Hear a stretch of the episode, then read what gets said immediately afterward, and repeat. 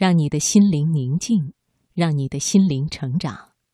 欢迎听众朋友继续收听中央人民广播电台经济之声财经夜读节目，我是刘静。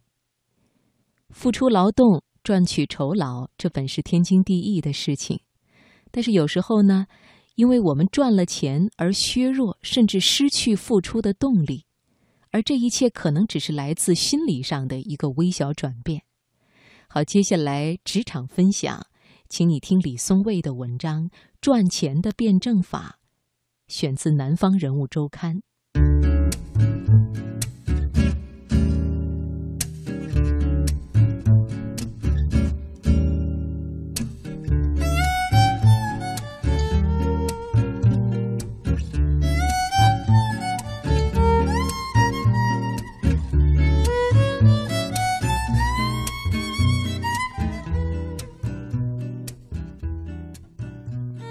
我从前的导师，请我给他的学生做督导，一开始是不收费的，最近按照要求开始收费了，自然是象征性的，比我实际工作的价格要低很多。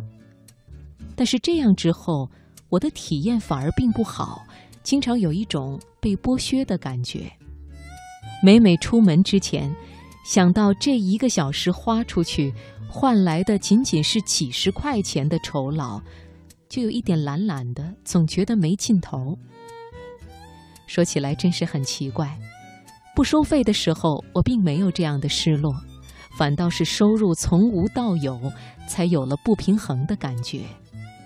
是因为我变得贪婪了吗？于是，我仔细回想不收费时的心态。当时我感觉整件事都很有意义。一方面帮助了别人，另一方面教学相长，我自己也在这个过程中收获良多。但是当我从这件事里赚了钱之后，这些好处仿佛立刻被遮蔽了、消失了，它单纯成了一件赚钱的事。而如果作为一件赚钱的事，那么它的回报便又显得乏善可陈了。有一个经典的心理学实验，让两组被试者完成同样枯燥的任务，但是给他们的报酬是不同的，然后让他们反馈对这个任务的评价。拿到更多报酬的被试者显然很高兴，因为他们付出了时间，得到了足够的补偿。但是出人意料的是，他们对这个任务更加厌倦。反倒是拿钱少的一组，在趣味性上的评分要更高一些。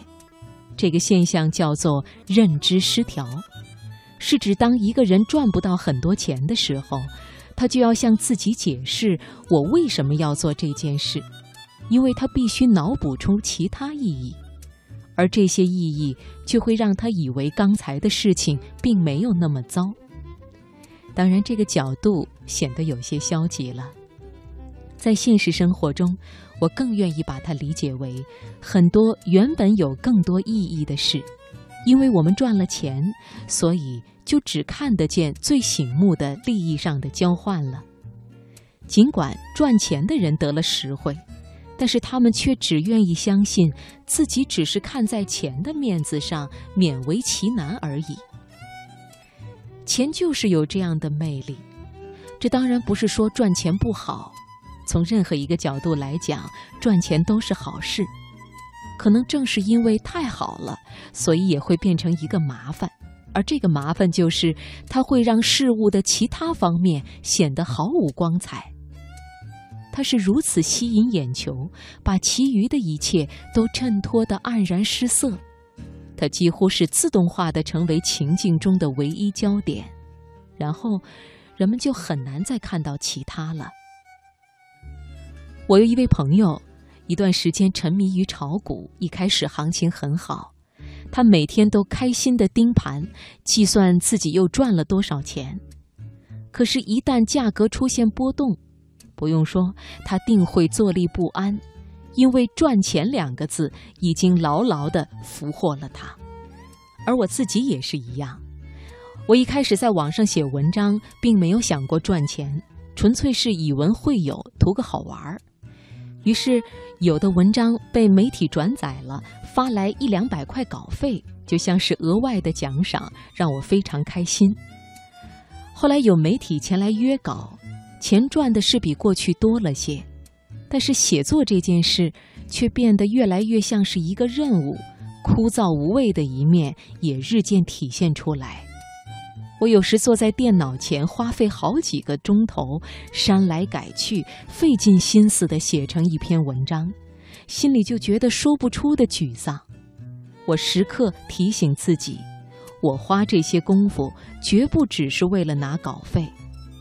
我也计划写本书，这件事本来也是多年的梦想，但是，一旦想到将来会有人问，你写这本书总共能挣多少钱？我就觉得有点泄气，因为我几乎能想象下一个问题是什么样子。就这么点儿啊！天哪，那你干嘛还写呀？从赚钱的角度来讲，当然是赚的越多越好，但那终归是出卖时间换取收入的市场行为。